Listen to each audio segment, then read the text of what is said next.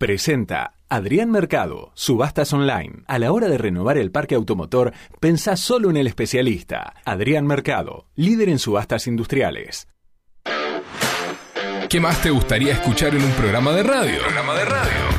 Quédate con nosotros y descubrilo ahora mismo, porque ya comienza ¿Qué más? ¿Qué más? Siempre algo más. Buenas tardes, casi buenas noches o buenas noches, casi buenas tardes. Hoy tenemos de todo. Quédense ahí dos horas, pero de todo. No les voy a decir qué. Lo único que les voy a decir es de todo menos Fabio.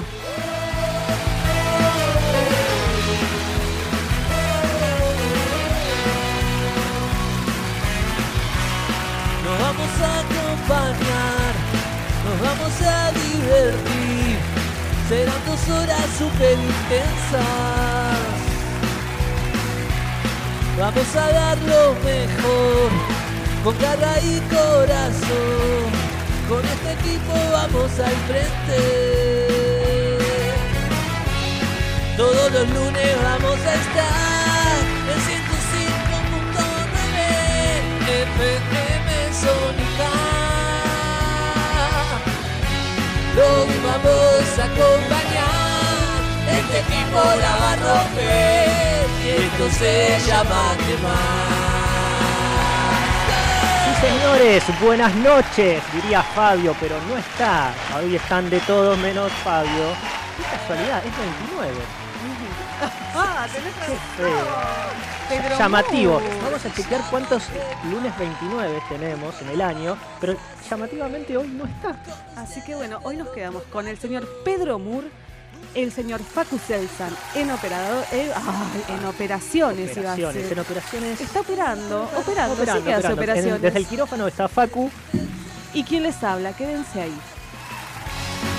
Y seremos cada vez más lo que cantemos que más, que más. Todos los lunes que más, que más. Y seremos cada vez más lo que cantemos que más, que más. Todos los lunes que más, que más.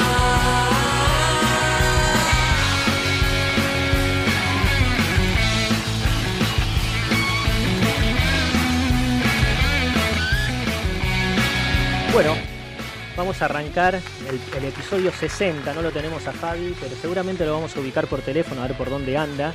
Para todos los que nos estén escuchando, nos van a poder acompañar como lo hacen habitualmente a través de nuestro Instagram, que es arroba quemasfm, por WhatsApp al 11 71 63 10 40, desde la página, desde ¿cuál es? La página web es www.fmsonica.com.ar y si no también nos pueden ver por Twitch, FMSónica 1059. Serán dos También desde las aplicaciones de, para Android o para iOS también nos van a poder escuchar y quienes no nos puedan escuchar en vivo nos van a poder escuchar a partir de mañana desde Spotify. Todos los lunes que más. Y seremos cada vez más lo que cantemos juntos que más. Todos los lunes que más, que más.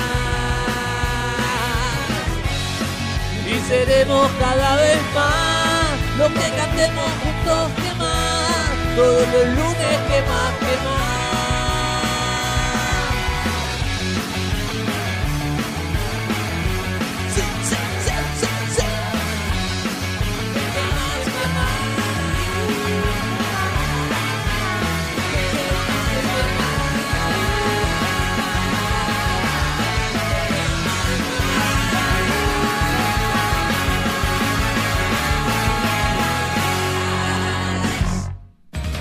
Cecilia Levy.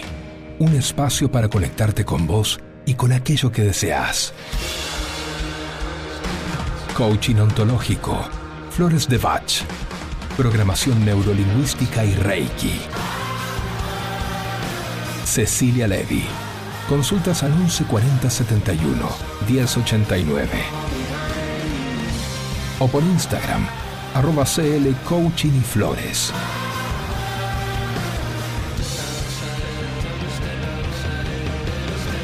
Este es el momento de convertir tus sueños en realidad.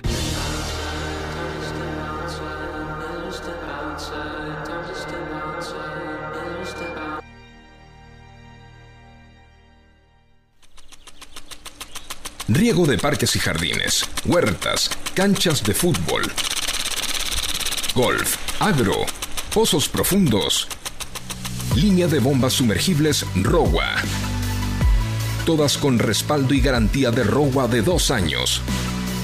Bombas ROWA, más de 65 años brindando soluciones al continuo avance de la tecnología sanitaria.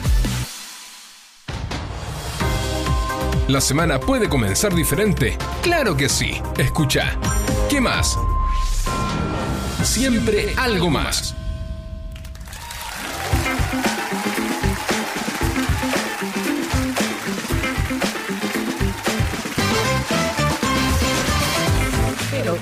Claro que sí. Buenas tardes, buenas noches, casi buenas, Buenas tardes, buenas noches. ¿Cómo le va, señor Pedro Muy Muri? bien, muy contento de estar acá. ¿Estás seguro? más cómodos. ¿Vos Sí. estás seguro? Sí, estoy seguro, yo me animo a cualquier cosa. Hola Facu del otro lado, ¿cómo estás? Bueno, hoy va a ser una cosa particular, vamos a ver cómo sale, si sale bien, buenísimo, si sale mal, y lo siento por ustedes. Claro, Así que, hicimos todo lo posible. sí, ¿vos no pudiste zafar hoy No, 29? No pude, no pude zafar. Bueno. Llegué de casualidad acá, ¿eh? justito, justito, justito. ¿Bajaste del avión y viniste? Sí, sí, Buenísimo, me parece bien. Así, así fue, literalmente. ¿Qué hacemos? ¿Le damos un pedacito de aire a Fabio o no? Eh, no, ¿sabes que no? No, sí, no. sí, pobre. A ver, Vamos a hablar. Pero, ¿Dónde estará? ¿Dónde estará? Que él nos cuente. Hola Vamos Fabio. ¿estás por ahí? Por acá estoy, por acá estoy. ¿Cómo están chicos? Qué gusto. Los estoy viendo por Twitch, este, haciendo morisquetas. Eh, muy feo, Pedro, lo del 29. Lo del, sí, ahí lo saludo también. Lo del 20, lo del 29. ¿Qué, pero para, ¿esa parte salió al ¿cómo que aire, no Facu? es 29. No, esa parte no tenía que salir al aire, parte- Fabio. Ya salió, ya salió, Pedro, ya está, ya está. Pedro todavía no tiene No, muy bien el tema de que- cuando estás en el, El aire timing, cuando no. El timing me falló ahí. Yo pensé Claro. que eso no lo iba a escuchar nadie, perdón. Rarísima mi situación. Eh, creo que estaba haciendo la, la- la- la cuenta hoy, así muy a grosso modo, que desde que comenzamos el, el ciclo anterior a que más lunes no te tenemos miedo, a hoy han transcurrido unos 100 eh, episodios, 100 salidas al aire, y es el primer lunes que no estoy. Así que créanme que me siento muy raro, pero no me puedo quejar. Estoy paseando por lugares hermosísimos del norte de nuestra Argentina, así que nada, y un lujazo que estén ustedes ahí haciendo el programa, los campeones. Ah, bueno, estás de vacaciones entonces. Así es, estoy de vacaciones y vale, te cuento, tuve eh, también el privilegio de compartir unos días con el señor que tenés a tu lado, don Pedro Moore. Eh, compartimos eh, viaje en Tafí del Valle. Exactamente. Cual amante, es la segunda vez que nos pasa que coincidimos en un lugar remoto donde no es un centro turístico por excelencia, nos cruzamos y Ah. nos volvió a pasar. Chicos, ustedes, por favor, nunca tengan diamantes a sus otras parejas. No, no, no, no. no. Al menos en este caso no. Pero bueno, eh, nos No, no, no, cruzamos. Fabi, ahora nos puedes contar en dónde estás, porque yo te perdí el rastro ayer a la tarde en una localidad al sur de, de Salta. ¿Dónde te encuentro hoy? ¿Dónde te encontramos? Claro, nos separamos en Cafayate y en este momento ya estamos en Salta con Ceci. Eh, hemos recorrido un poquito a pie esta ciudad, muy bonita ciudad, no la conocía. Tiene edificios, les cuento, eh, antiquísimos, eh, del siglo XVIII, del siglo XIX. Con Pedro estuvimos en la zona de Tafí del Valle en una estancia jesuita del año 1776. Corregime, Pedro, si le estoy errando. 1779 Eh, y- nos faltó saber Ah, cuándo había nacido San Martín. ¿Podemos averiguar ese dato, vale? Eh, sí, te lo averiguo. Ya te digo, porque la verdad, Bien. desde que está el Twitch, Bueno, hay edificios eh, increíbles, Pero por- muchas iglesias, iglesias por todos lados. Aquí es una ciudad muy católica. eh, Yo vi- vi que pusieron muchas fotos de muy iglesias. ¿Cómo vale? que vi que pusieron fotos de iglesia, que creo que es lo único que van a tener ustedes de iglesias, porque la verdad que católicos, usted- ustedes santos no tienen nada. Eh, y te aviso, el nacimiento no. de San Martín fue en Yapeyú eh, el 25 de febrero de 1778. Mira, justo Mirá. un año antes que se creara la estancia donde estuvimos con Fabio el viernes, que era de 1779. ¡Wow! Increíble el lugar. ¡Wow! Increíble. lindo! Bueno, pero me imagino que para el Bueno, sábado que viene volvés, para el sábado. Yo ya, yo ya quiero que sea sábado, chicos. Para el lunes que viene volvés. Por supuesto, el lunes que viene estoy ahí, firme. Este, si quiere ir Pedro, también está invitado como siempre. Eh, mañana les decía, nos toca el tren a las nubes eh, y ahí bueno, vamos a experimentar la altura de verdad que vamos a estar, a, creo, unos 4.200 metros de altura. Wow. Eh, ya nos estamos preparando para eso con medicación y otras, y otras hierbas. Así que bueno, eh, después les Están hablando del al- paso. Sí, no sé, no sé de qué están hablando. Pero bueno, lleven todo lo que sea necesario. Y algo muy importante, porque Sí. yo le di parte de mi equipaje. ¿Qué le diste? por eso estoy esperando que llegue rápido. Vos le diste comida, cosas que compraste, ¿no? Eh, no, combustible, na- eh, vino, vino tinto. Fabio, ¿nos, pu- eh, ¿podés contarnos en cómo lo cosas. envolvía es- a esa preciada tesoro que te di para que me traigas?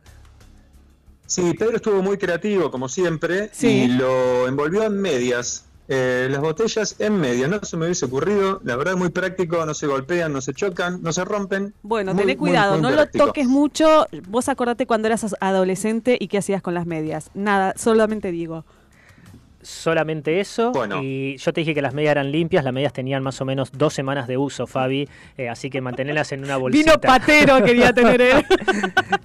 Bueno, Fabi, eh, bueno, Bueno, nada. seguí, viajando, sigan ¿no? Tienen viajando. un programón por delante, creo. Este, hay de todo, así que no quiero extenderles más el tiempo de, de- con mi interrupción. Eh, los saludo a Facu Selsan ahí en la operación técnica, un grosso como siempre, a todos los oyentes. ¿Y puedo mandar el tema que sigue? Dale, lo tenés permitido. Bueno, eh, andando por estas zonas, por estos valles talchaquíes, vamos a escuchar eh, El Arriero en la versión de Divididos, pero que la escribió Don Atahualpa Yupanqui, justamente andando por estas zonas. La era de la boludez, 1993.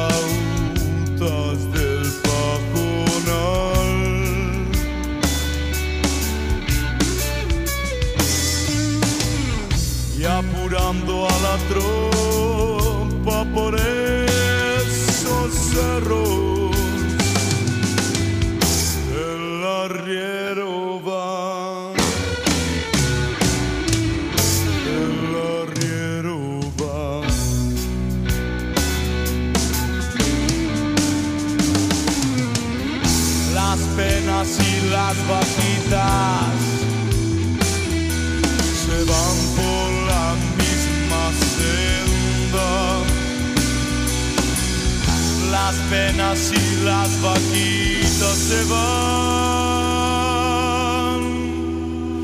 por la misma senda.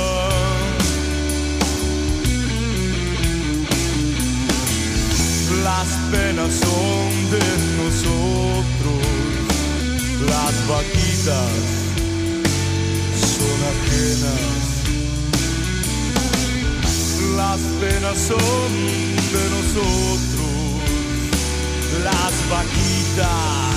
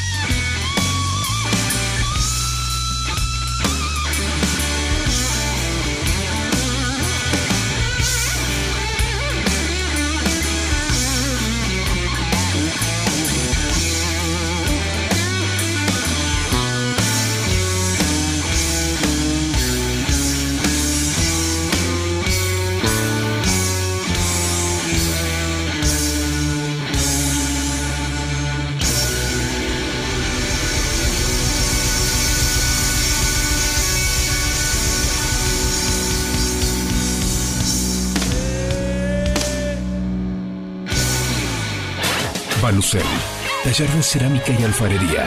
Te acompañamos a descubrir este maravilloso mundo. Deja volar tu imaginación y que el arte sea tu mejor cable a tierra. Encontrá en Balucel el regalo ideal con piezas únicas de cerámica hechas a mano.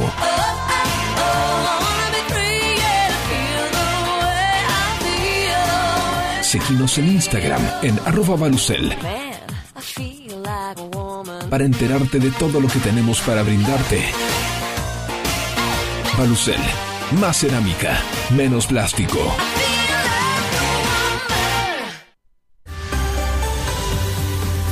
Llega, llega, llega. La entrevista del día. Sentate como en tu casa y subí el volumen.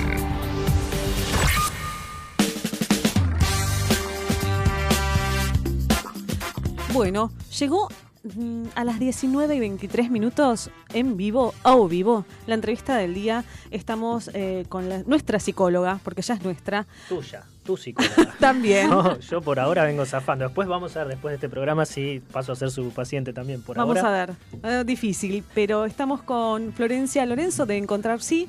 Encontrar Sí, recordemos eh, que es eh, el lugar para encontrar tu espacio terapéutico. Así lo tienen ellas, así lo muestran y así es. Hola Florencia, buenas tardes, ¿cómo Hola, estás? ¿cómo andan? ¿Todo bien? Bienvenida nuevamente. Un placer. Eh, El placer es totalmente nuestro. Flor, hoy te traemos acá porque no sé si sabías que salió una película nueva eh, que creo que fue galardo- galardonada sobre las redes, las redes sociales y la adolescencia. Y la verdad me nos pareció interesante charlar sobre esto, ¿no? Eh, ¿Qué, ¿Cómo influyen las redes sociales en los adolescentes, en su aspecto físico, en cómo se llevan con las otras personas, en cómo no se llevan? Eh, contame un poquito de esto, por favor. Bueno, para arrancar, las redes sociales es un tema muy complejo. Creo que afecta a todos, no solo a la adolescencia, eh, también en la adultez, ¿no? Instagram, todo es Instagram. Nosotros hoy subimos que estamos en Instagram, todo circula por ahí. Eh, es un lugar donde uno se ve a sí mismo, entonces es complejo. Y la adolescencia es un momento donde uno está formando su personalidad. Entonces, bueno, estos estereotipos, eh, por ejemplo, una de las cosas que pasa en redes es que toda la gente se muestra feliz, radiante, Sí. en su mejor foto, con filtros. Comiendo siempre re- súper rico. Súper rico y súper flaco. Sí. ¿no? O sea, es como una cosa. Sí, que vos decís, ¿cómo miércoles El efecto hace? flaco. ¿Qué? El efecto flaco. El efecto, ¿cómo. ¿Cómo hace? bien complejo, ¿no? Y el tema es que cuando uno es adolescente tiene como más dificultad para separarse de esa imagen, ¿no? Como para darse cuenta que es una imagen, que no es real, que tiene un filtro, que es una pose. Entonces, por ahí los adultos lo que podemos hacer es empezar a explicarles que no todo lo que ven es tan así, por ejemplo, ¿no? Porque si no, podemos quedar presos de, esperar sacarme una foto y que se vea así, o, o este tipo de cuestiones que, que realmente crean que son reales, ¿no? Y, y- y esperen verse así, si no se ven así, por ahí se frustran, o empiezan cuestiones, digamos, de algunos trastornos que pueden tener que ver con la imagen física, con la alimentación, que son muy propios de la adolescencia. Claro. Eh, vos recién dijiste, los adultos tienen que hacer entender que no es así. ¿Y qué pasa cuando esos adultos no lo entienden?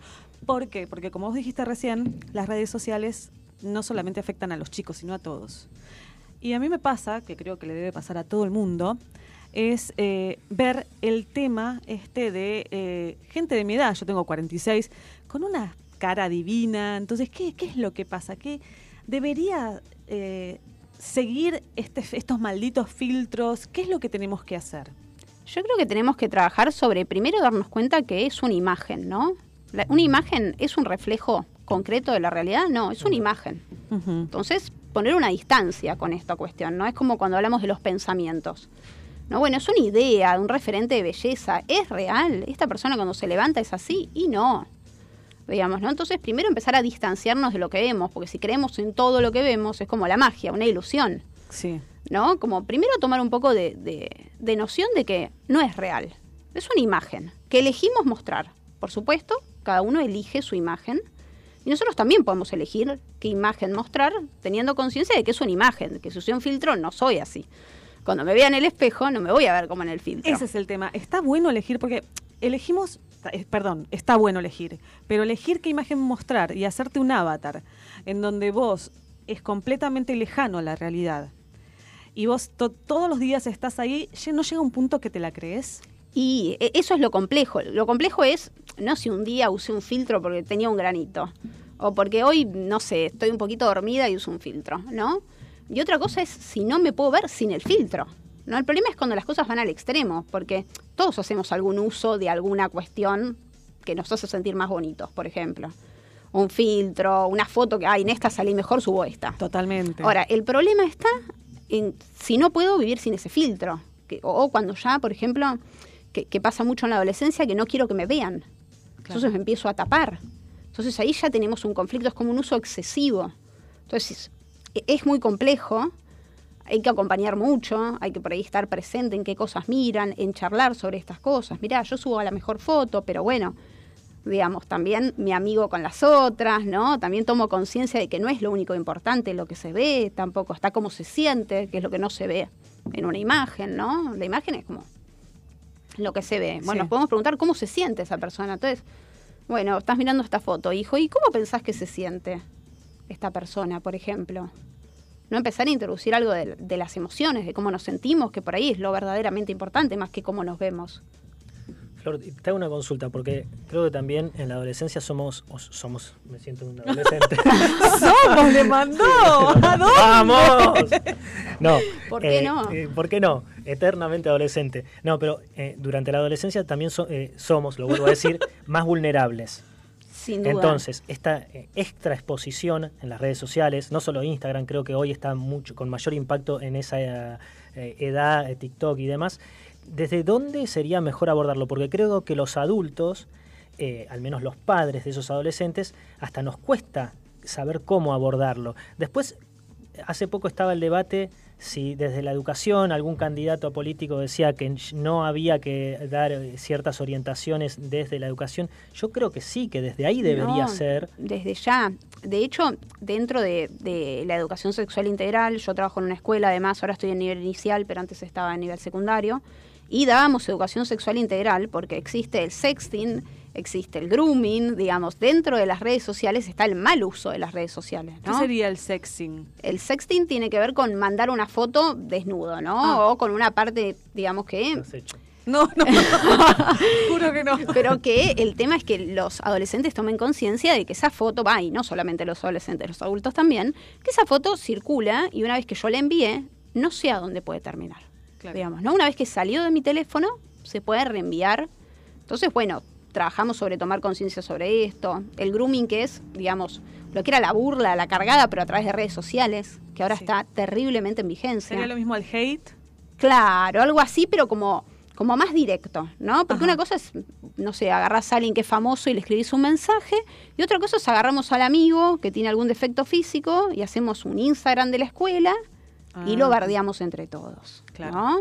Entonces hay que tomar como mucha conciencia del uso. Y la forma que pienso, ¿no?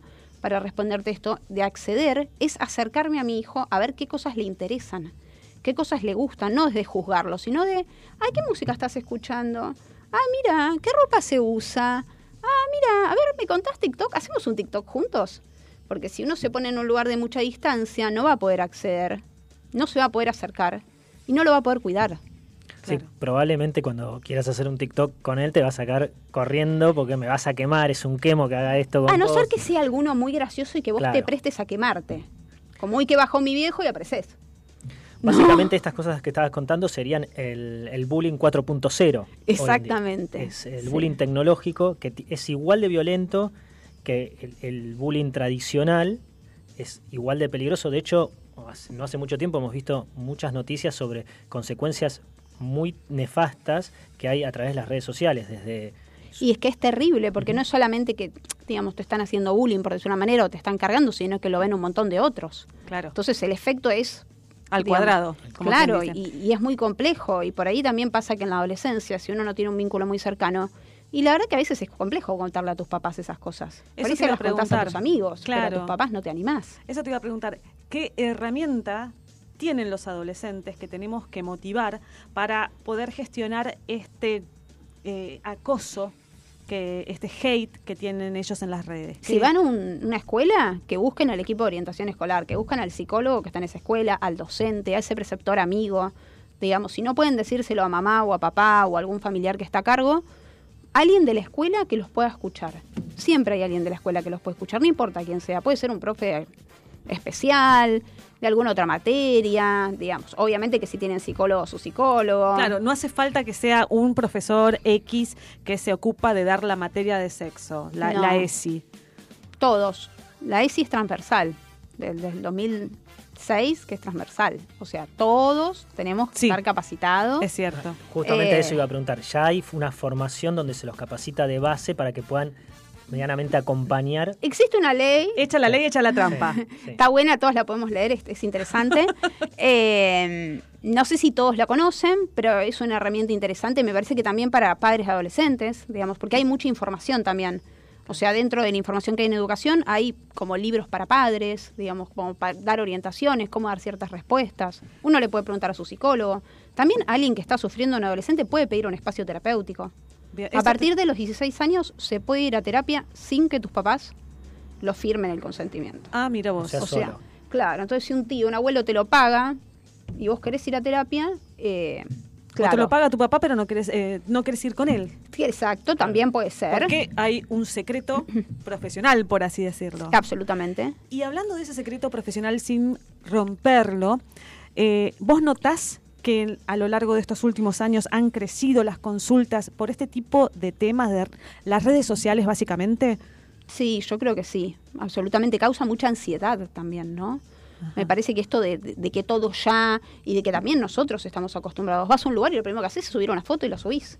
No, no, no- no estás disfrutando el café que ya le estás sacando la foto y lo estás subiendo. Se te enfrió el café y estás viendo a ver qué foto le sacaste. Y empezás a contar los segundos que pasan para que empiecen a meterte el me gusta. Cla- y si no te pusieron me gusta, ¿qué pasa si no Se te pusieron viene me abajo gusta? La autoestima, todo. Claro, y en la adolescencia, que es el momento de conformación de esa autoestima, es más complejo.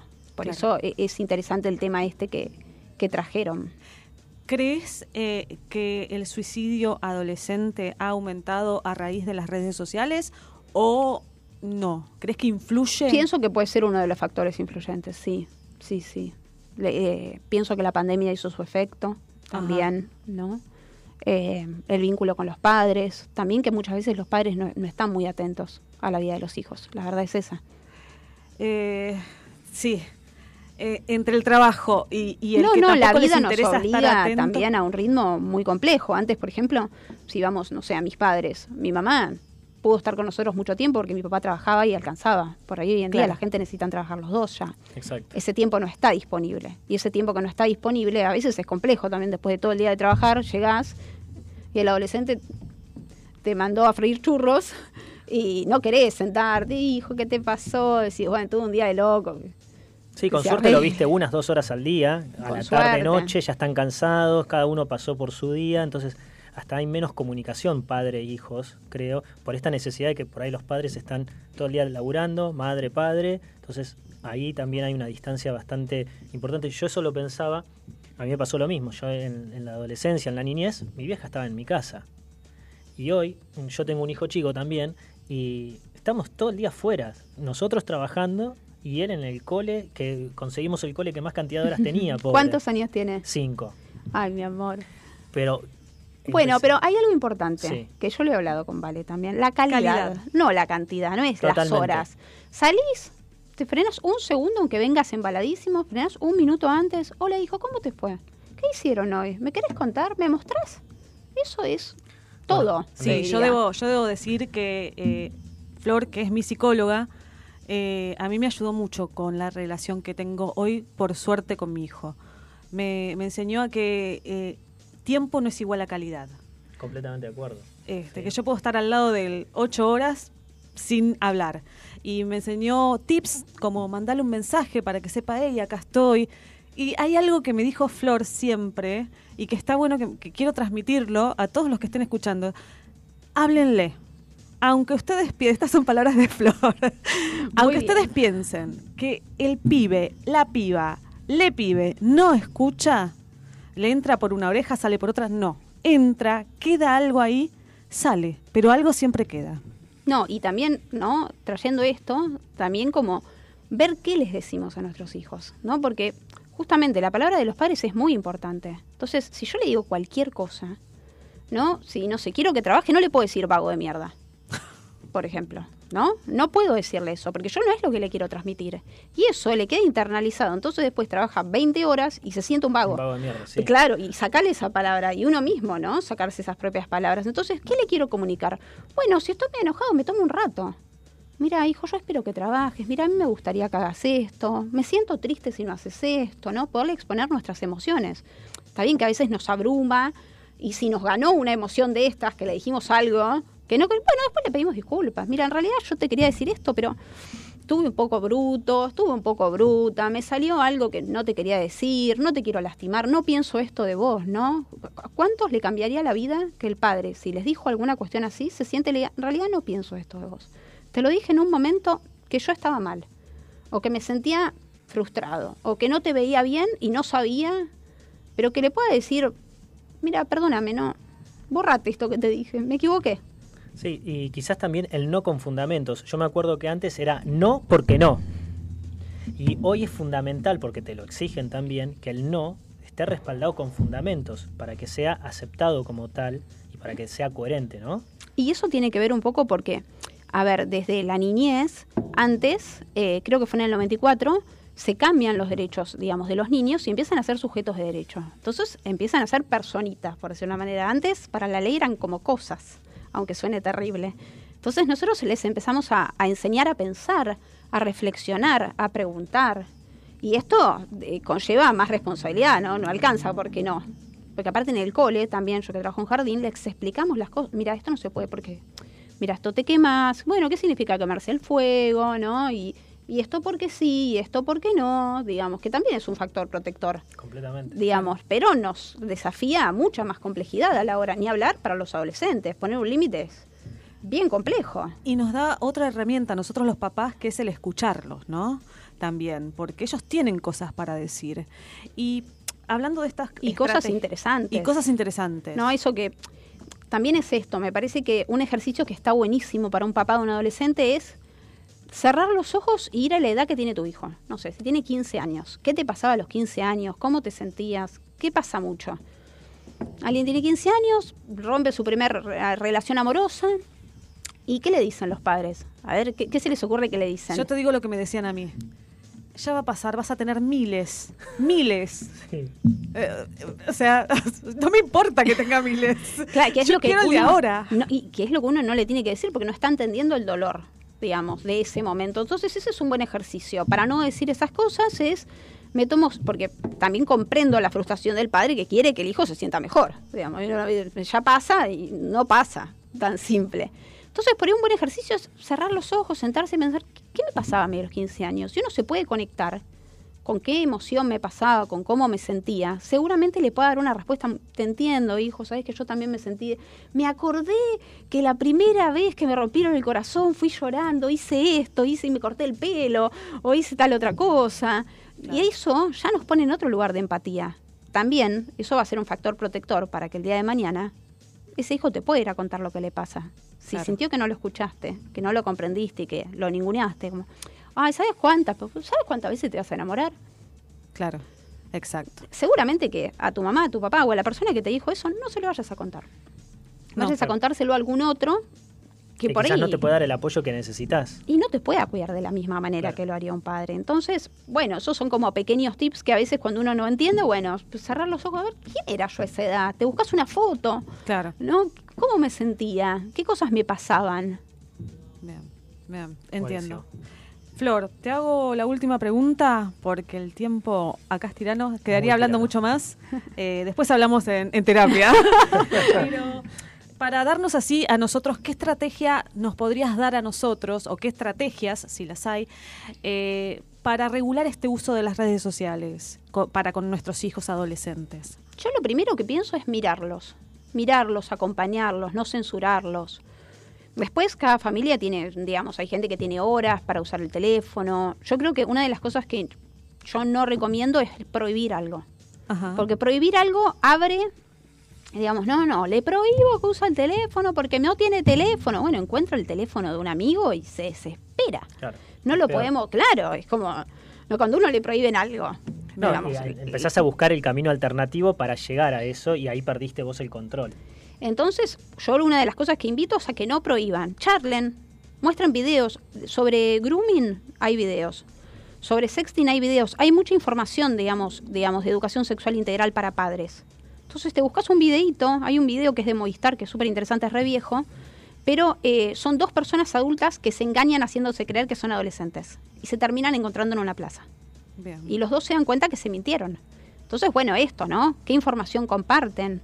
Acompañarlos, ¿A quién? ayudarlos.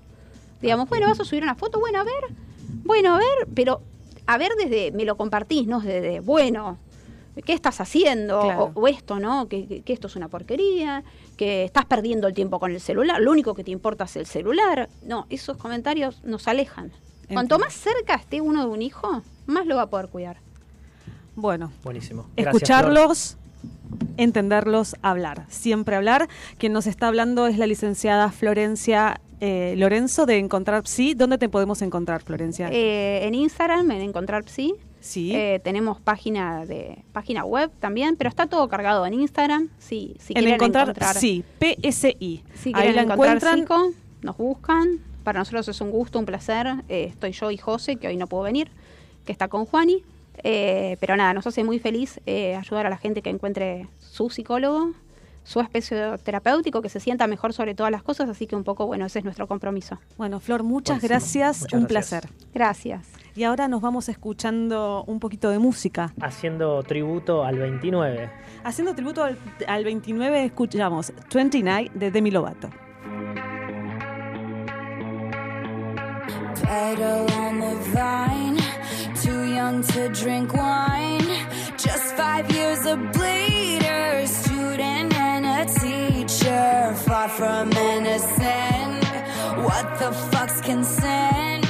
Numbers told you not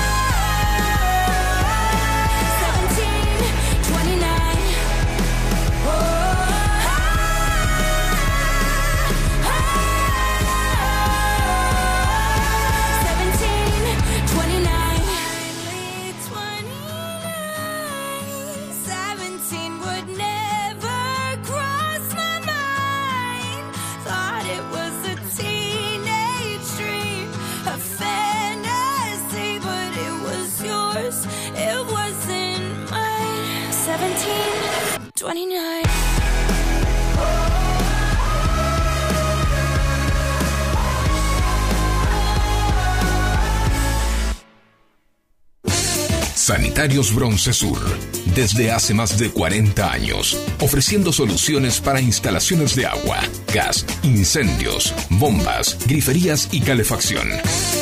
Brindamos atención personalizada y asesoramiento en obras. Somos distribuidores de las principales marcas sanitarias. Envíos a todo el país. Llegamos en 24 horas a Cava y Gran Buenos Aires.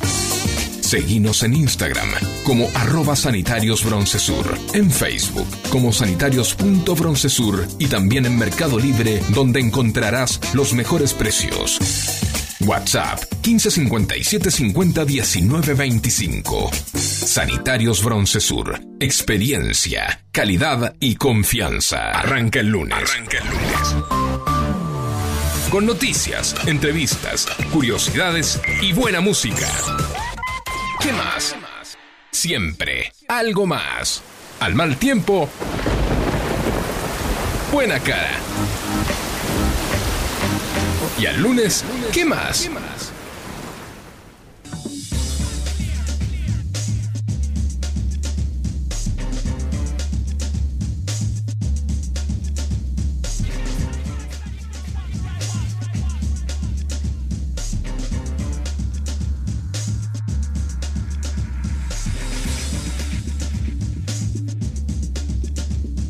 ¿Ves algún mensaje?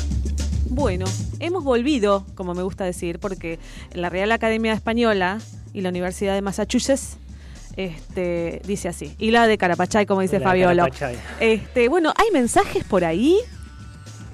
Hola gente, ¿cómo va? Buenas noches. Hola. Bueno, este mensaje es para decirles que más allá de que yo considero que Fabio es un monstruo, un genio, Sí, lo es. conduciendo el programa, eh, por ahora no se lo está extrañando para nada, Perfecto. porque tanto Vale como Pedro lo están haciendo de mil maravillas. Eh, relajen, disfruten, que está saliendo bárbaro. Y bueno, nada, eh, va a tener que esforzarse por recuperar su lugar, el señor Fabio de Schneider. Y excelente la entrevista de recién. Cerruchando el Me piso. encantó eh, esta chica, esta, no sé si es licenciada, psicóloga o, o qué, Flor. o qué es exactamente. Yo ya la escuché en otras oportunidades y, y me gustó mucho. Habla con mucha claridad, muy sencillo, explica eh, fácil de entender para todos. Eh, así que excelente la entrevista, excelente el tema o los temas que se abordaron. Así que bueno, nada, va todo viento en popa. Así que bueno, buen programa para todos y saludos para el monstruo desde los controles, el señor Facu Selsan. Bueno, abrazo a todos. Muchas Disfruten gracias. del programa. Muchas bueno, gracias. abrazos de oso, gracias. Abracitos de oso, sí, ahora que se vino la fresca. Bueno, arrancamos con el tema del 29, Sí, que, por, ¿por qué arrancamos? que tenemos mucha soga para tirar de ahí. A ver, yo llamemos a una casa de pastas. A ver qué onda el tema del 29. A ver qué onda. ¿Comen, comen ¿Venden? ñoquis? A ver, vamos a llamar en vivo. Esto no lo ¿Se hicimos comerá nunca. más ñoquis un 29 realmente? No sé, yo no, rara vez Acá Facu comido. nos dice que sí. ¿Sí? Bueno, estamos llamando en vivo. Vamos a llamar a una casa de pastas de acá cerca. A ver A ver. qué onda el tema del 29. A ver si nos atienden, es medio tarde. ¿Fábrica de pasto? Hola, buenas noches. Estamos comunicados con la Buenas noches. fábrica de pastas, eh, la Así es, primera de Villa Martelli. así es. Te estamos llamando en vivo desde la radio. Creo que estamos a un par de cuadras nada más. ¿Con quién tenemos el gusto? Mi nombre es Hernán. Hernán, mucho gusto. Pedro y Valeria estamos Hola, por acá. ¿Cómo le va? Muy bien. ¿Sabes que arrancamos el programa diciendo es 29? Y empezamos con el tema del gnocchi, es mito, no mito, que se come gnocchi. Tenemos el tema de los que cobran. Que el- También está el otro. ese, el que, Em, contanos, ¿realmente hoy por ser 29 ustedes están tapados de trabajo? ¿La gente consume y va y compra mucho más ñoquis que un día normal? Sí, mira, este, el 29 es como, como un día más adicional que tenemos, por suerte, en el mes, ¿no? Donde, bueno, se hace una, una producción bastante importante y donde sí, la gente por más, por ejemplo, esta vez cayó lunes y a pesar de que el fin de semana también se trabaja igual, hoy la gente concurre y viene a buscar sus respectivos ñoquis. Mira vos. Qué interesante. O sea que se vende más un, un día 29 que cualquier otro día de los ñoquis. ¿Perdón? Se vende más entonces los ñoquis. Sí, sí, sí, sí, sí. sí a- y, aparte nosotros, por ejemplo, para los 29 es como que hacemos este, una gran variedad de, de- de gustos, entonces aprovechamos también para brindarle a la gente eso, que bueno, después durante el transcurso de los meses por ahí no hacemos tanta variedad, por ahí tenemos dos o tres variedades nada más de ñoquis, pero el 29 sí, ya son, son varias la- las variedades que tenemos. Mir- Mira vos, es realmente entonces el día eh, donde más se vende. Eh, de hecho, eh, yo los busqué recién por Google Maps. ¿Ustedes normalmente no abren los lunes? No, eh, este, nosotros los, Mirá. los lunes solamente abrimos en caso, por ejemplo, como hoy, Claro. que cayó 29, este, después los lunes mantenemos cerrado y a veces este, por ahí si hay algún feriado que, que, es- que es trabajable, bueno, se, hable, se abre por el mediodía nada más. ¿Y cuáles son los ñoquis que hacen, eh, que vos decís que hacen diferentes? ¿Qué, qué gustos tienen? Sabes que no te escucho bien. ¿Ahora me escuchás? Sí. Bien. ¿Qué ñoquis hacen que no hacen otro día?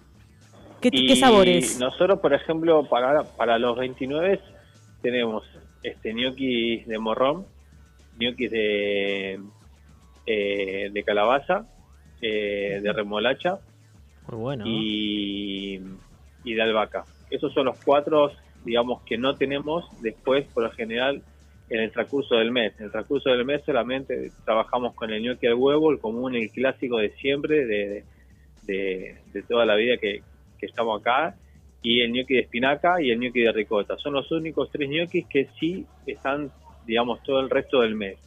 Pero el día del 29 le agregamos esas cuatro variedades más, entonces ya son casi seis, siete variedades que tenemos de gnocchi. Claro, es una banda. Escuchame, hacemos un, un- un mix y yo después lo, lo frizo. Está buenísimo esos gustos que me dijiste. ¿eh? Hernán, ¿hasta qué hora están hoy por ser 29?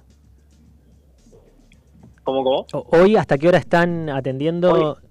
No, nosotros eh, el local tenemos de, de 8 y media, eh, de 8 de la mañana a 20, 30 horas. Así que hoy este, ya queda, queda un ratito nomás este, para culminar el día. Bueno. Pero bueno, este, siempre, siempre tenemos a veces que queda para ofrecer para el, para el día siguiente. también. Claro, exacto. Bueno, a los que nos estén oyendo, que estén cerca acá eh, en el barrio, eh, ¿cuál es la dirección exacta de, mm, de la casa? Estamos eh, en, en Líbano y Alcina, Perfecto. justo en, la- es una esquina. Muy, a, a muy poquitas cuadras de acá, nosotros no vamos a llegar a buscar No, no ñoquis porque terminamos a las 9, pero Pero me bueno. diste las reganas, Sí, mañana iremos a buscar lo que sobró. Por ahí llegan, ¿no? Prepárame el mix. claro. Eh, Hernán, Sí, co- sí, contanos, sí. ustedes están eh, hace muchos años, me imagino que con el nombre, no sé si será la primera casa de pasta de Villa Martelli, pero por ahí debe andar. Eh, sí, eh, en realidad fue la primera, por eso eh, eh, el, el nombre, ¿no? Cuando eh, un grupo de, de hermanos que son los dueños eh, este, compraron compraron una fabriquita chiquita que estaba eh, en, en la esquina siguiente en Estados Unidos y Alcina. Era una fabriquita muy chiquita. Ahí fue sus inicios, digamos, de, de esta fábrica. Entonces, como en, eh, en esos momentos era así la primera, la única fábrica La que había única. acá en, en- en- en Villa Martelli, entonces bueno, eh, se siguió con este nombre, ¿no? Ah, Así que más o menos ahí empezaron ellos en, en 1980 en, en esa esquina. Y bueno, con- después con los años pudieron comprar acá donde estamos actualmente, en, en Líbano y en China, más o menos a mediados de, de el 96 eh, se pudo comprar una esquina, se edificó este, toda la, la fábrica, por supuesto era mucho más grande de, de lo que era antes, ¿no? Y bueno, y actualmente, bueno, esto sigue sigue creciendo, este un proyecto para, para el año que viene también de poder seguir agrandándose la, la fábrica, así que bueno, nada, para brindarle siempre lo mejor y, y, y contar siempre con la gente que, que día a día viene, consume y, y nos sigue eligiendo, ¿no? Y apuesta por, por algo fresco. Nosotros siempre hablamos de, de lo que es la comida lo menos procesada posible y la verdad que cuando uno va a comprar una casa de pastas tiene algo fresco, poco procesado porque fue hecho ahí, así que... Pocos aditivos. Sí, sí, Exactamente, eh, eh, sí. Este, este, por suerte nosotros contamos, ser una fábrica grande también es como que como que tenemos todo distribuido como para poder elaborar, eh, la elaboración se hace prácticamente todos los días, tanto desde la mañana hasta por la tarde. Eh, es, es bueno también que la gente pase y te vea elaborando, entonces, digamos, tenemos toda la esquina vidriar, así que la gente por donde pasa nos ve, así que eso... Claro, se eso ve el, el eso proceso bueno. completo, se saben que lo que están Sí, comprando sí, es sí, fresco, es del día probablemente. La En el caso limpieza. nuestro, nosotros vamos a ir mañana a buscar Claro. esos ñoquis, pero bueno. la limpieza, que se este, ve que es importante. Bueno, Hernán, eh, muchísimas gracias por, por habernos atendido. Les queda No, media hora favor, para el eh, que se haya olvidado de ir a comprar los ñoquis. Total, se cocinan en, o- en ocho minutos, así que no hay problema. Sí, no, eh, los ñoquis, este, nada, es calentarlos, no llevan cocción, se tiran en el agua, se calientan y automáticamente importante. se sacan y se comen. Perfecto. Bueno, Hernán, muchísimas gracias. Que cierren muy Bueno. bien el día. Nosotros vamos a seguir contando desde acá la historia de los ñoquis. Muchas gracias. Buenas noches, Hernán. Bueno, gracias a ustedes y bueno, nada, los esperamos para cuando gusten. Muchísimas gracias. Un abrazo. Bueno, este, qué interesante. Pero, Sí. ¿sabes por qué? ¿O tenés idea por qué el 29? ¿Me contás la historia? Y hay, hay, en realidad el nombre del ñoqui es Gnocchi de la fortuna, de que viene de los tanos. El gnocchi de la Eh, fortuna. Claro, exactamente, no sé cómo se dice en, en italiano. Yo te, yo te- el gnocchi de la fortuna. Ahí está, pero te- dicen que viene de, de hace un par de siglos para atrás, porque eh, San Pantaleón invitaba a gente humilde a comer y se ponía como una moneda debajo del plato y de ahí viene la Esa leyenda parte me la perdí 29. toda la vida, eh, la de la plata yo- debajo del Yo nunca puse. No, pero lo, lo escuché varias veces, jamás lo hice.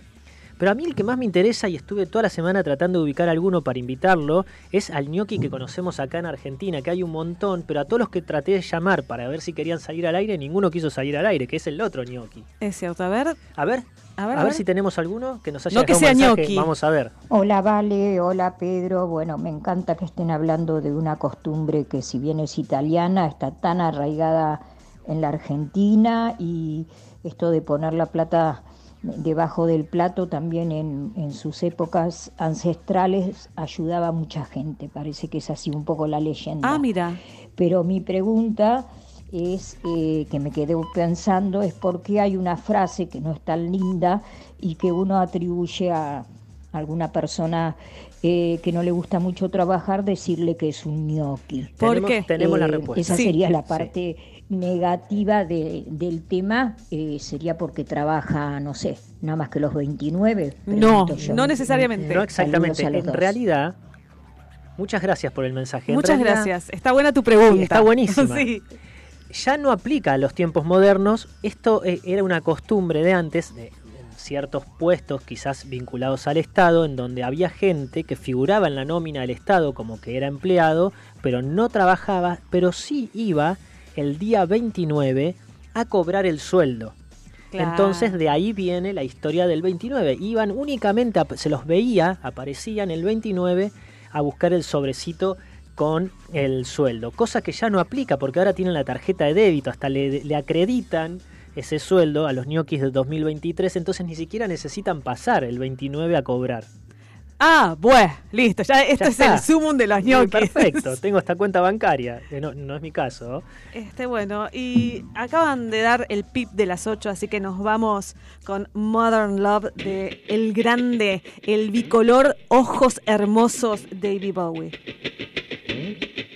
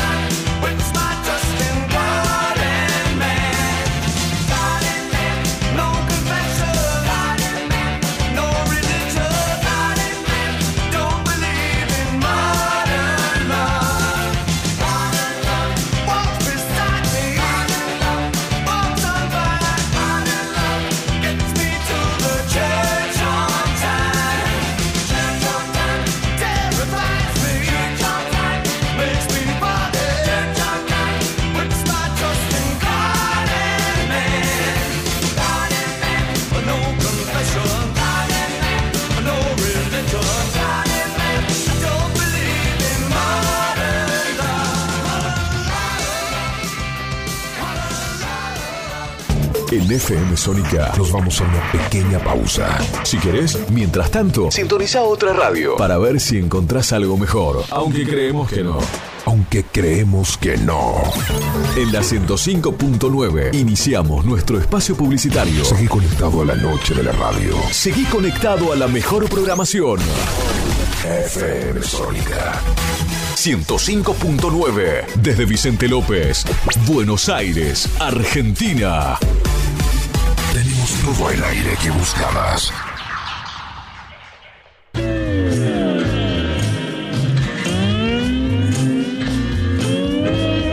Las mejores historias, curiosidades y novedades del rock. Te las contamos en El Caminante Nocturno. Los lunes, de 21 a 23 horas, con Eduardo y Andrés. El Caminante Nocturno. Pasión sin límites por el rock.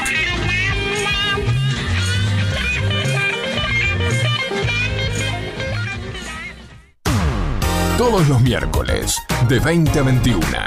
Night Music. Con la mejor música de todos los tiempos. Y especiales de tus artistas favoritos. Night, Music. Night Music. Conducen Martín y Guillermo. Night Music. En la noche de FM Sónica. Night Music. Siempre. Con la mejor música. Para vos.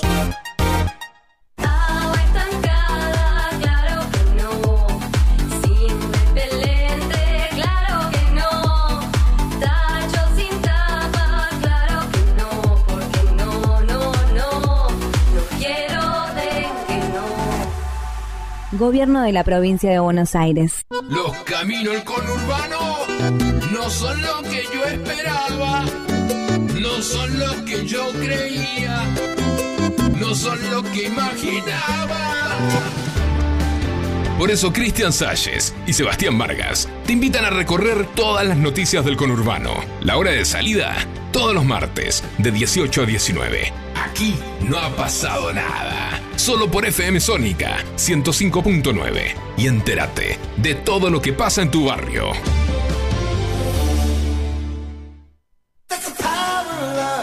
Muchas cosas cambiaron este último año. Los saludos, las juntadas y hasta la música.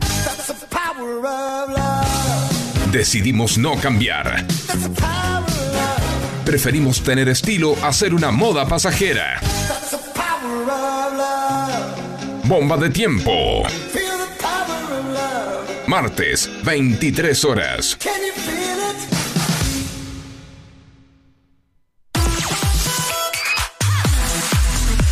Espíritu libre. Radio Sónica. FM Sónica. Sónica. Las 24 horas de todos tus días. La música vive en ti. Vive en ti. Vivimos la vida. 105.9. Pásala bien. ¿Aprovechaste la tanda para hacer todo lo que tenías que hacer? Nosotros sí. Por eso estamos de regreso. En FM Sónica. Finalizamos. Finalizamos. Nuestro espacio publicitario. No, si recién, recién estoy coso. ¿Arrancar la semana te cuesta? Eh, más o menos. Entonces, arrancala con nosotros. ¿Qué más? Siempre algo más. Vamos a dar lo mejor, con garra y corazón. Con este equipo vamos al frente. Negro, te estamos mirando. Hola papi, te estamos mirando. Me muero. Sos re lindo, Lalali, Te amamos, Changuito, te amamos, hermoso. Te estamos viendo, ¿no nos ves? Yo también. Estamos en la radio del 2023, donde se escucha y se ve. Mira que Muchas te vemos, gracias. ¿eh? Qué Muchas lindo. gracias por el mensaje. Qué bonito. Los amo. Bueno, Buenas después- noches. Buenas noches. Eh, excelente el equipo que quedó allí. gracias. Tratando de eh, sustituir o bueno o ayudar a, a Fabio que tiene sus merecidas vacaciones como lo van a tener cada uno de ustedes que se ha quedado, ¿no? Eh, excelente, muy muy bueno. ¿no? Gracias. Eh, mira, con respecto, viste, a, a todos los que explicaba eh, la psicóloga, eh, ¿no? Eh, Florencia. Tendría que eh, escucharlos bastante gente, porque lamentablemente los padres no le dan bolilla a los hijos porque están ocupados en peluquería, mi tratamiento de belleza, que no quiero estar gorda, que esto, que tengo También el es cierto bendito, eso. corto más. No dan bolilla ahora. Las madres actuales o desde hace un tiempito están todas en eh, voy al gimnasio, voy a esto y el hijo que se joda. Es cierto. No, no Es tienen poco de todo. trato con ellos. Es cierto, es, cierto. razón. Hay, hay de Sí, todo. Está sí. también eh, los padres y las madres que tienen que trabajar muchísimas horas para tener el mango, para llegar a fin de mes. Pero también están los que se dedican exceso de tiempo a. Me a pasaron los dos. Fui, fui de las dos. Mira, Hago mega culpa. Este, bueno, eh, hemos volvido, hemos volvido de esta tanda, porque a mí me gusta decir como se debe decir. Este, así que ahora vamos a escuchar eh, la entrevista o el te lo cuento fácil. A ver. Te la cuento fácil. Breve y sencillo. Pedro Moore te cuenta el ciclo de vida de los productos que consumimos todos los días.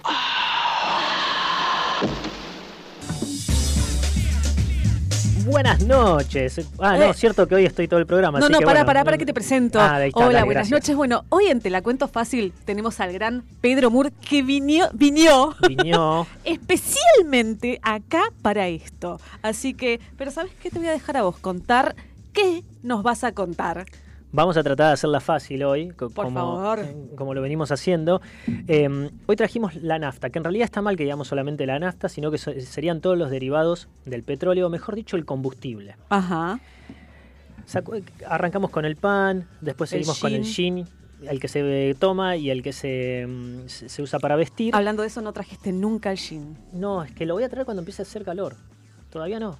Todavía Bueno, no. tráete vino entonces. Ah, eso sí. igual- Tráete alcohol. Vos eh, seguís con alcohol. ¿Vos querés que haya vino Fue acá? el gin, ahora la nafta. Bueno, vos querés que haya vino acá, dependemos de Fabio. Es cierto. Tiene las dos botellas él envueltas en medias. Es cierto, es cierto. Entonces dependemos de él, 100%. Bueno, fue el gin y ahora la nafta. Todo alcohol. Claro, la cuestión es que la nafta, es su principal materia prima es el petróleo, Ajá. que todos sabemos se extrae, eso es una descomposición fósil que viene de los dinosaurios y más allá, y, que tiene un montón de componentes, eh, porque tiene oxígeno, tiene azufre, tiene nitrógeno, pero para obtener la nafta que nosotros vamos a una estación de servicio y sencillamente, hoy no económicamente, pero sí sencillamente, llenamos el tanque o le ponemos lo que le podamos poner al auto, pasaron un montón de cosas. Lo primero que pasa y que es lo más eh, dañino y lo más violento para el medio ambiente es la extracción, que se puede dar en el medio del océano, se puede dar en el continente, en, en distintos lugares se hacen las perforaciones para extraer el petróleo. También estamos hablando últimamente mucho de que queda pocas reservas de petróleo en el mundo. Eso te iba a preguntar. Es un recurso finito. Es un recurso finito y que generalmente se usa para motores a combustión, que eso, el proceso de combustión es bastante contaminante y, y demás.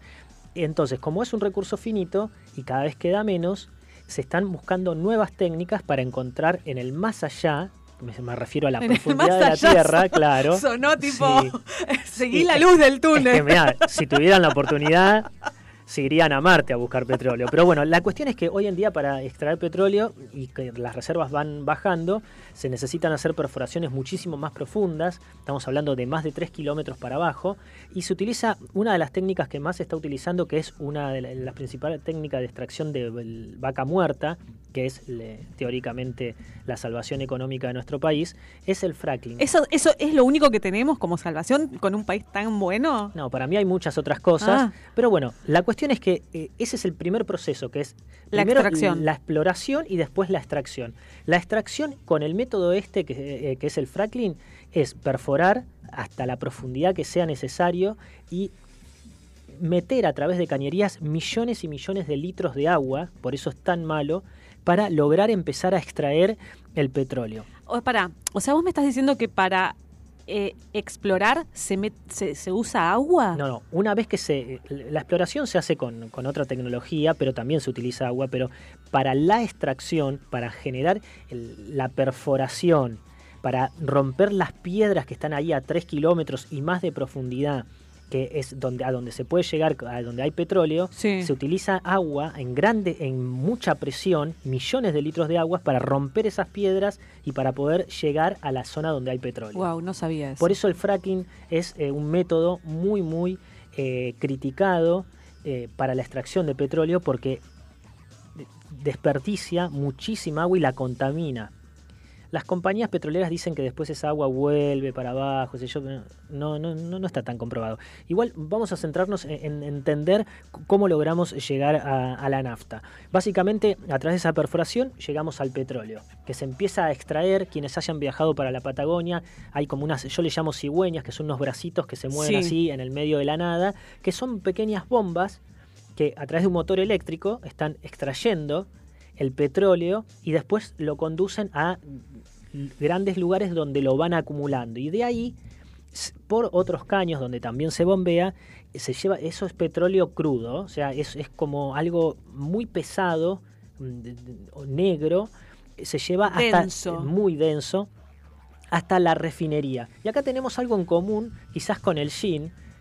Eh, hasta ahora no hemos plantado nada, a diferencia de las veces anteriores. Pero ¿qué tiene en común con el gin? Que todo el proceso para, obtener la nafta y sus derivados se hace con destilación. Es decir, se expone a alta temperatura ese petróleo y lo primero que se va a obtener es gas. Por eso, de, vaca muerta, por ejemplo, también tenemos eh, co- como un, un derivado, eh, gas. Se genera mucho gas. Entonces, lo primero en ese proceso de destilación que vamos a obtener es gas, que también ese gas se obtiene de manera natural porque ha- hay, eh, hay emanación eh, en el proceso de exploración. Eh, hay distintos tipos de gases, que es butano, propano y demás. Después empieza a, generarse, cuando va aumentando la temperatura de la destilación, un combustible de, menor calidad, que sería el querosén, que ya no se utiliza, y, y ahí empiezan los derivados de la nafta, el gasoil, que sería el diésel. Después hay un, un combustible todavía mm, como de menor calidad y llegamos a, una, a, los, a los 335 grados donde se obtienen ciertos lubricantes y ceras.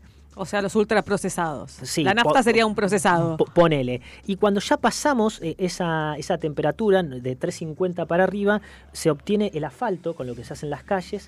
Y no nos olvidemos que la gran mayoría de los plásticos que consumimos o, o que consumen los envases que nosotros utilizamos son derivados del petróleo. O sea, nosotros hemos hablado un montón de veces de eh, reemplazar el ¿El plástico. plástico es derivado del petróleo? Claro, exactamente. Hay buena parte del plástico es un derivado del petróleo. Entonces, fíjense, el, el proceso es relativamente sencillo, se extrae con mucha tecnología, con mucho costo, se traslada hasta las refinerías.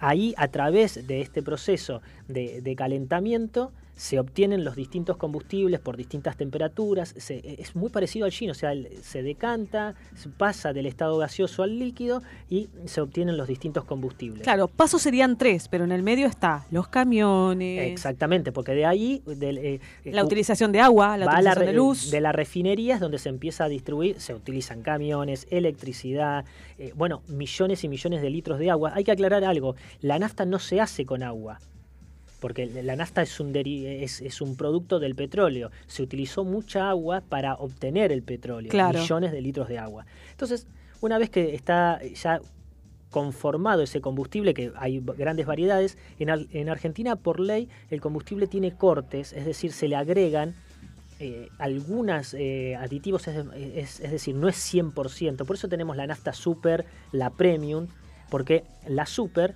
tiene algo menos de calidad porque tiene cortes de otros eh, combustibles, entonces por eso es más barata. Ah. La premium tiene distintos cortes que es el octanaje que se le da. Sí. Bueno, una vez que tenemos esos combustibles, se carga el camioncito y se empieza a distribuir por toda la red de estaciones de servicio. ¿Y dónde termina la nafta?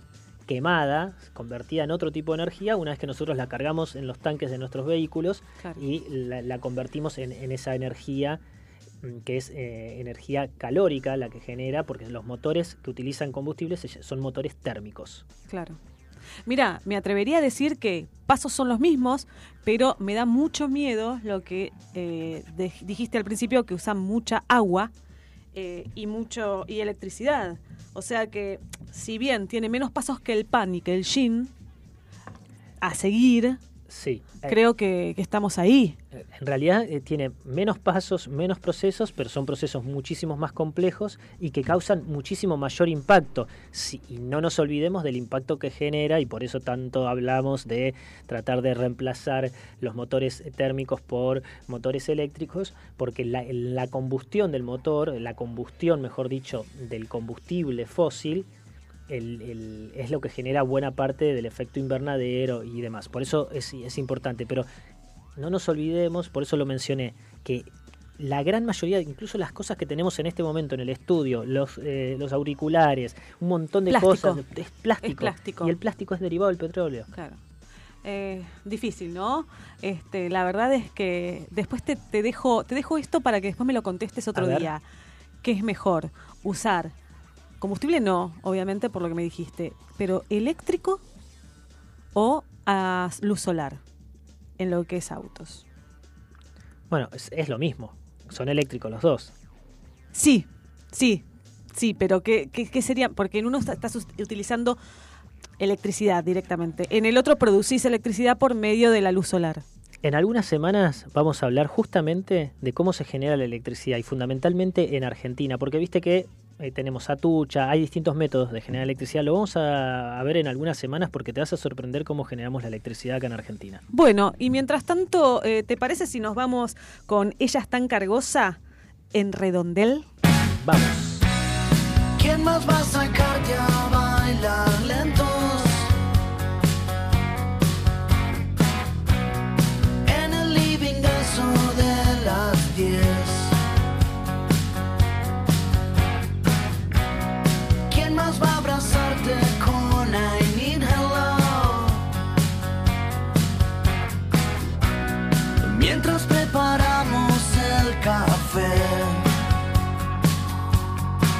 Ya sé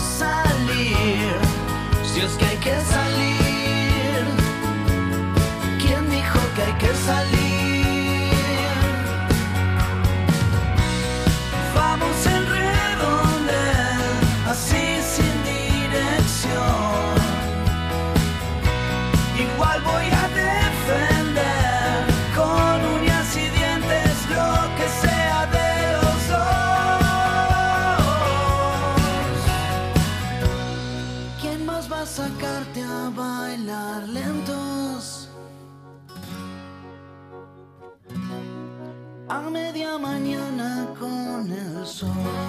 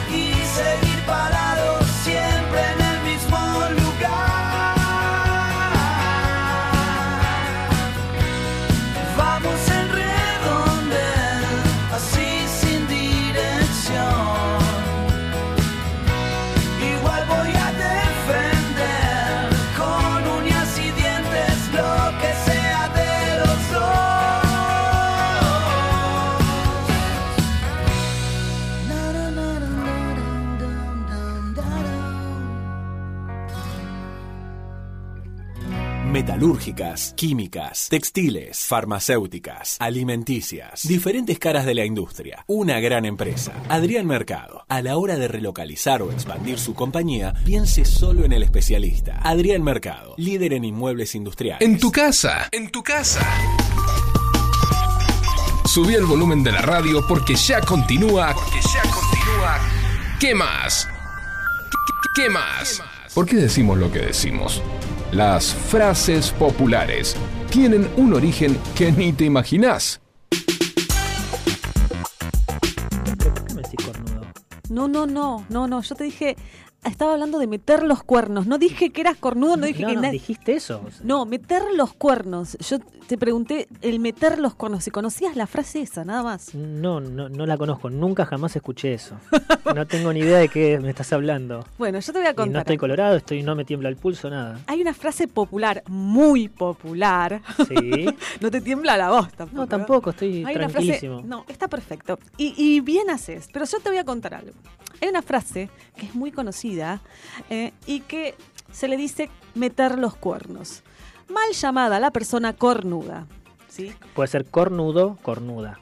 Exacto. Bien. Sí, sí, Hasta cornuda, cornudo. Sí. ¿Sí? Cornude ahora tiene que ser Cornude, también. Sí, cornude. sí, es importante No me hables eso. así, te pido por favor. No, bueno, pero importa. tenemos que ser No, habla como vos quieras, habla como vos quieras. Yo no lo voy a Ya los hay de todos los tipos. Este, eh, sí, animales con cuernos los hay. A algunos le quedan bien y a otros mal.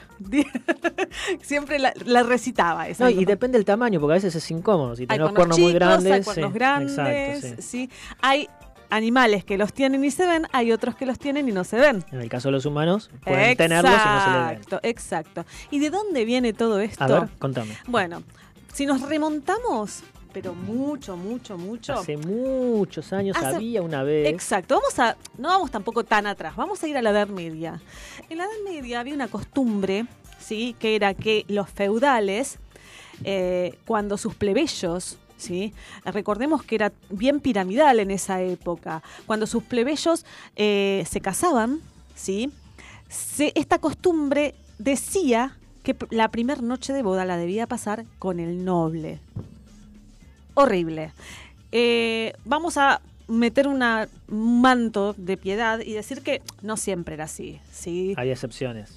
No, no pasaba siempre. Algunos nobles sí lo hacían, pero no todos. Simplemente lo hacían como un acto de eh, una ceremonia, pero no, no tocaban a la esposa, a la futura esposa. Esto se llamaba el derecho de pernada.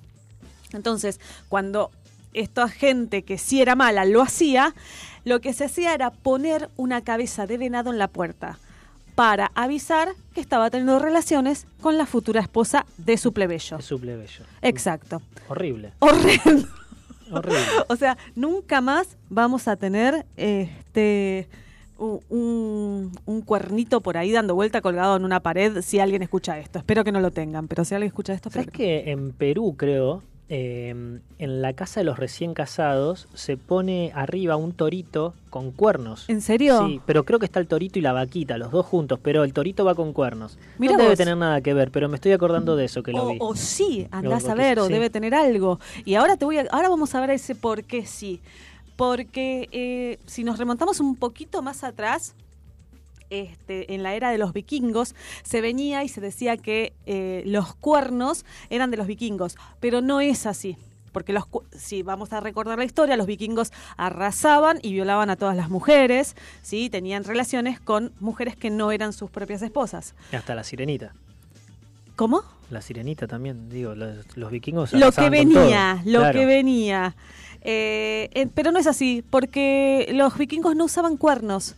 Eh, los empezaron a usar en el siglo XIX. ¿Y por qué? Porque los artistas hicieron eh, retratos eh, y cosas que con cuernos para darles más fuerza. Ah, para que parezcan Para más más rudos, más violentos, más machos. Ah, mirá. ¿Y por qué te digo lo del, lo del toro? Porque si vamos todavía más, más, más atrás, este, en la época eh, de los griegos, de los dioses griegos, en realidad de la mitología griega, eh, Pasifae, ¿sí? que era la hija de Helios y la ninfa Creta, fue entregada al rey Minos. Eh, pero Pasifae no quería estar con Minos y estuvo, hizo un tema de algo de sodofilia, estuvo con un toro blanco. De ese toro blanco nació el famoso Minotauro. Wow. En- desde entonces los cuernos se convirtieron en una metáfora de infidel- infidelidad. ¿Cuál de las tres es? No sabemos. Pero sí sabemos que de la muerte y de los cuernos nadie, Nadie se se salva. salva. Así que eh, vamos a escuchar a Smash Mouth, ¿sí? I'm a believer, porque soy una creyente de que no pasa nada con eso. Está todo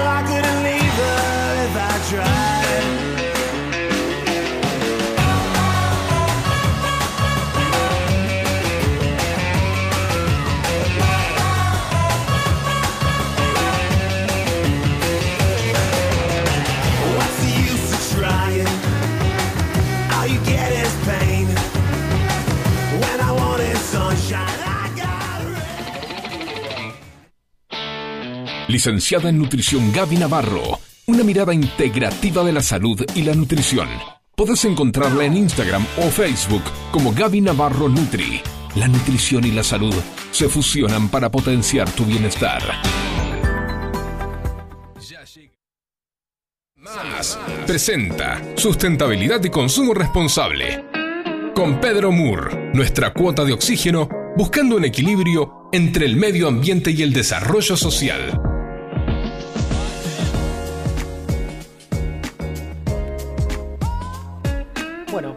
Pasamos de Te la cuento fácil a una breve reseña de sustentabilidad. Bien. ¿Te acordás? Creo que fue más o menos por la década del 90 que estaba el tema de que era el fin de, de todo con el tema de la capa de ozono, que el agujero se agrandaba, no se paraba de agrandar. Me contaron, me contaron, no me Ah. acuerdo, pero me contaron, sí. Bueno, e- era realmente un problema. Yo, yo era chico, mucho más chico que vos. El adolescente, dale. Claro, pero me acuerdo, era yo muy chiquitito, me pero... Y Facu, Facu era un bebé. Que, claro, tal cual, gateaba. Eh, y a mí la imagen que me quedó era que los aerosoles eran como el principal problema. Sí, el diablo eran. Exactamente. Y el, el tema de la- del agujero de la capa de ozono era un tema que parecía irreversible, que era muy complicado, que nos íbamos a terminar friendo todos porque se rompía esa capa y el sol nos iba a quemar. Y, y lo que quiero traer hoy, y es positivo, es que ese gran, gravísimo problema que era la capa de ozono se resolvió y se está terminando de resolver. De hecho, la ONU hace muy poquito anunció que quizás en una o dos décadas la capa de ozono esté reconstruida completamente. En serio, qué buena Sí. noticia. Muy buena noticia.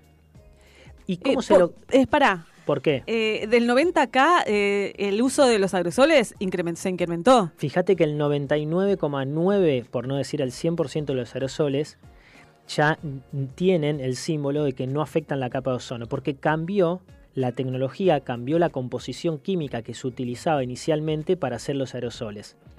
Ojo, los aerosoles no eran lo único. También había parte de la composición química de los matafuegos y muchísimas otras cosas que afectaban la capa de ozono. La realidad es que en esa década del 90 se logró llegar a acuerdos mundiales entre distintas organizaciones, países y las empresas, los grandes productores, y lograron cambiar la tecnología que utilizaban para que esos productos que dañaban la capa de ozono ya no lo hagan más. Entonces, ¿cuál es lo positivo? Es que hoy nosotros estamos hablando del cambio climático, que es como el gran problema que tenemos eh, eh, en este tiempo, que podría ser algo similar al problema que afrontábamos en la década del 90 con el tema de la capa de ozono. Sí, que pensábamos que era irreversible. Irreversible, que Nos íbamos a morir todos quemados. Exactamente.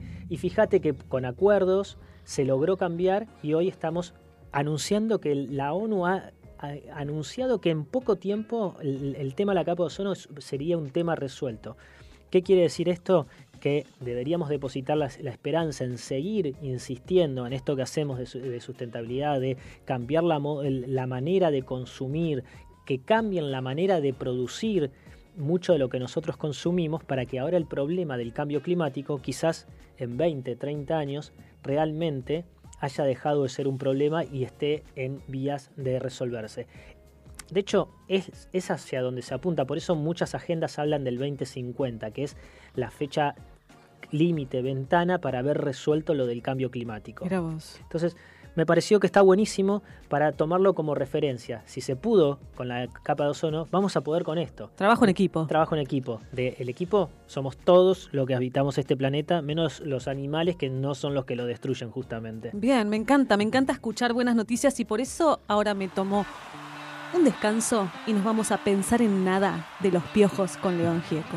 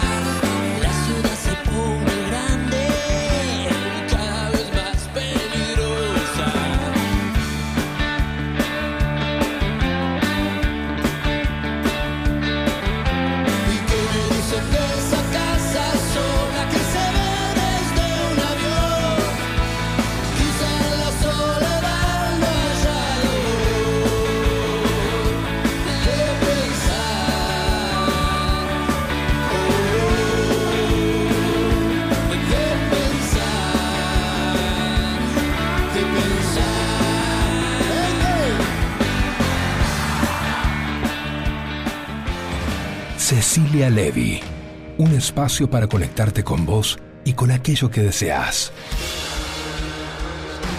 Coaching ontológico, Flores de Bach, programación neurolingüística y Reiki. Cecilia Levy. Consultas al 1140 71 1089. O por Instagram, arroba CL Coaching y Flores.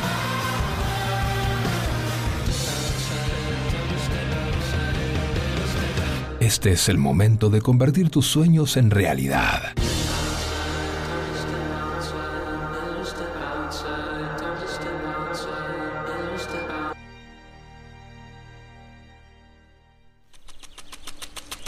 Riego de parques y jardines, huertas, canchas de fútbol, golf, agro, pozos profundos, línea de bombas sumergibles ROWA.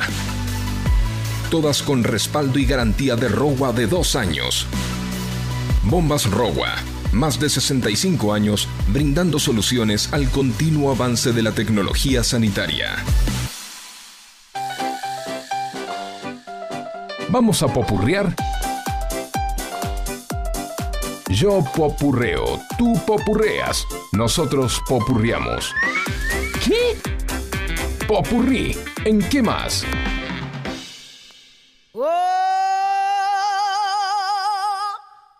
Something on my mind. Won't somebody please, please tell me what's wrong? You're just a fool. You know you're in love. What you say? You got to face it. To live in this world. You take the good along with the bad. Nació un 26 de noviembre de 1939. Se llamó Anna Mae Bullock, pero todos la conocimos como Tina Turner.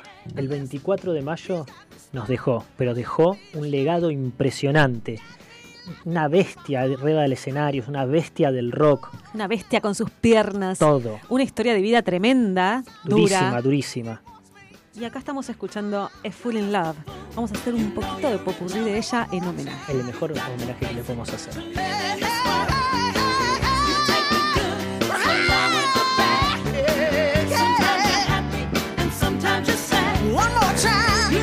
1960 se estrenó este tema musical y es el mismo que dio a conocer el talento, la genialidad de la gran Tina Turner en su carrera profesional.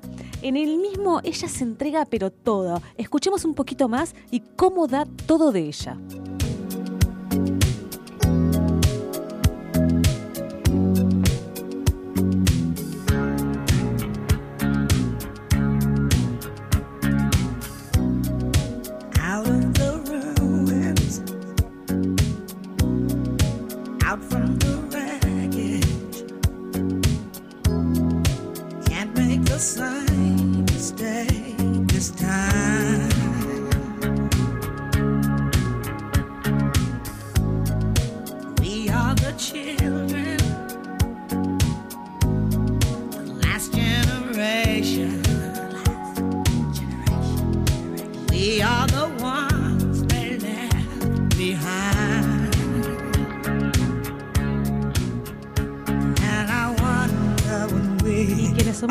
De los 80, quienes somos fanáticos de Mad Max, conocemos esta canción obviamente porque eh, pertenece a la banda sonora de esta película. We Don't Need Another Hero.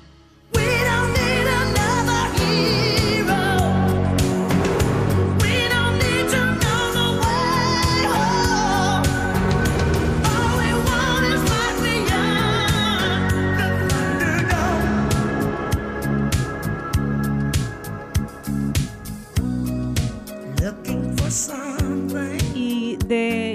necesitamos ningún otro héroe, nos vamos a River Deep Mountain High. Un temazo, es de las canciones que sin duda nació para que Tina Turner la cantara. Escuchemos un poquito, por favor. Down.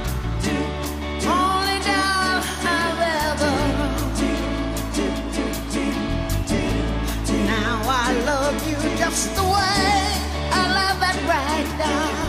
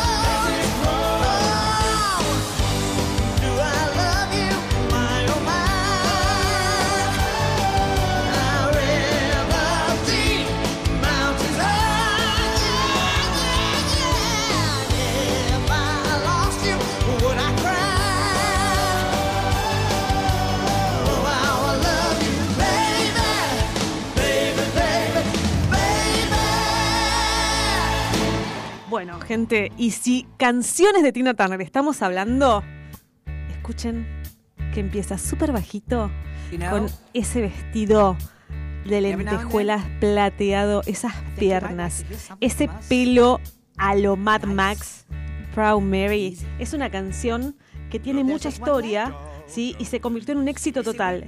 Y aunque fue una composición de los grandes de Cle- eh, Creedence, eh, sin duda todos, todos recordamos esta canción por la grande Tina Turner. But we're gonna take the beginning of this song and do it easy. But then we're gonna do the finish. Rough. Proud It's the way we do. Proud Mary. And we're rolling.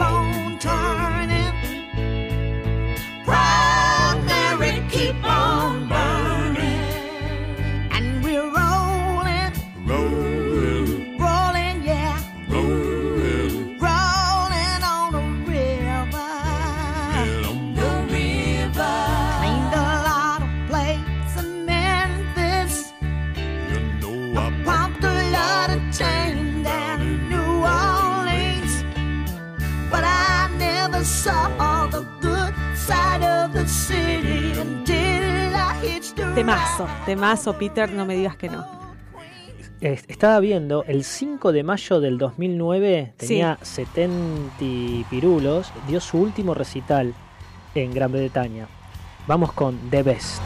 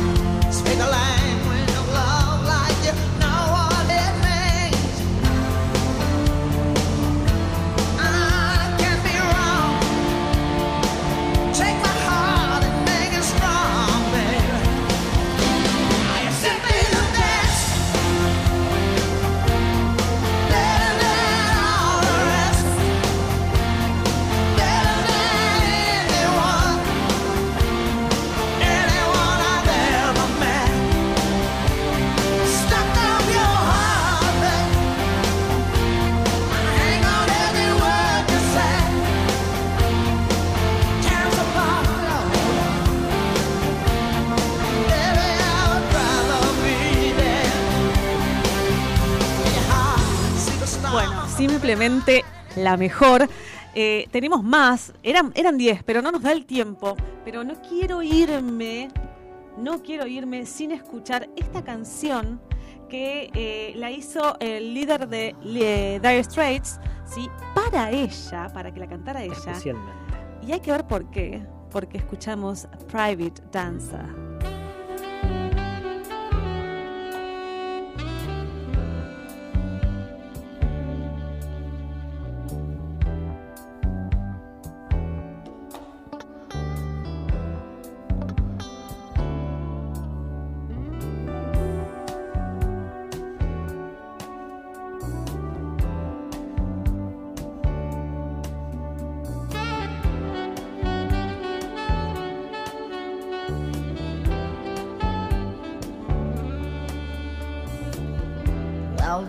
Come in these places, and the men are all the same.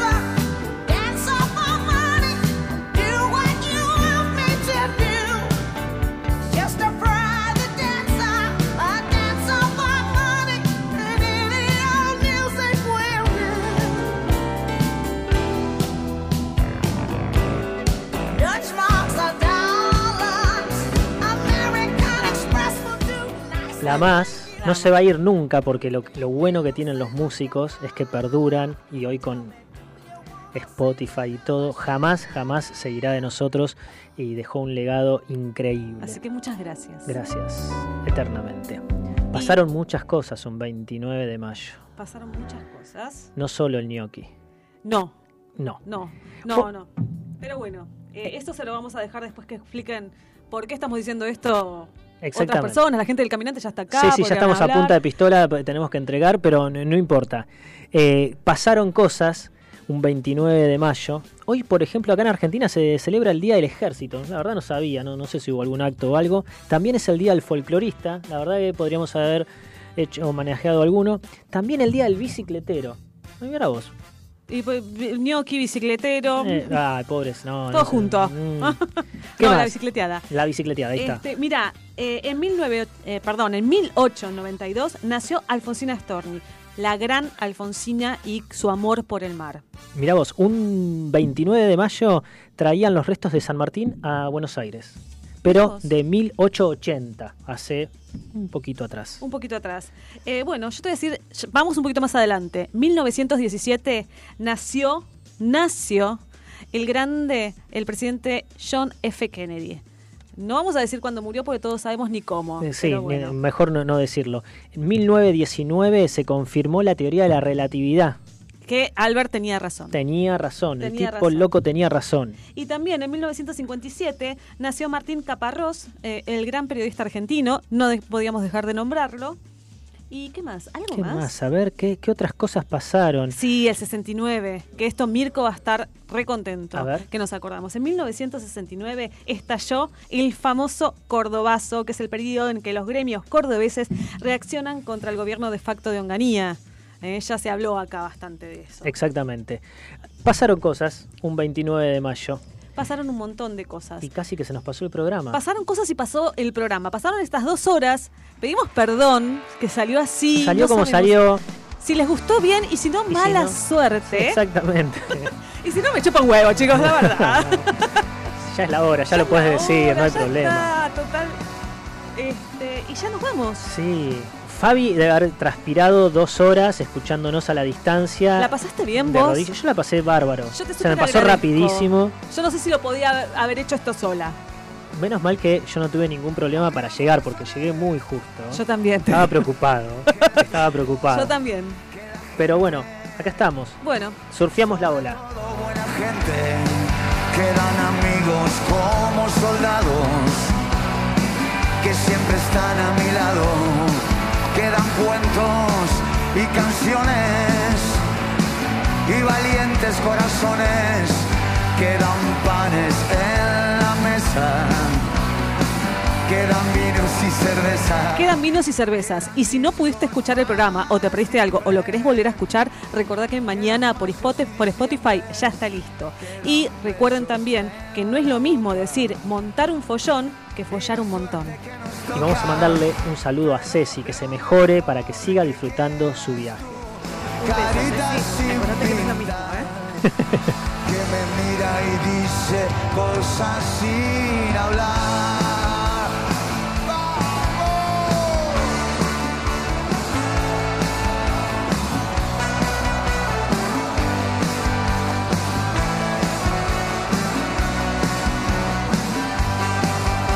Ha sido un placer. Buenas gracias, muchas noches. Gracias, gracias, gracias por tanto y perdón por tan poco. Y como dice el capitán Fabio, no se olviden de sonreír, porque la sonrisa es una curva que todo lo endereza. Hasta el lunes que viene. Gracias. Chau, chau. Chau, chau. Queda hinchada y queda guante, queda tu mano por mi espalda y la mía por tu falda. Presentó Adrián Mercado, líder en subastas industriales, industria, construcción, logística. Ingresa a Adrián Mercado Subastas Online y encontrá las mejores opciones para renovar tu capital de trabajo.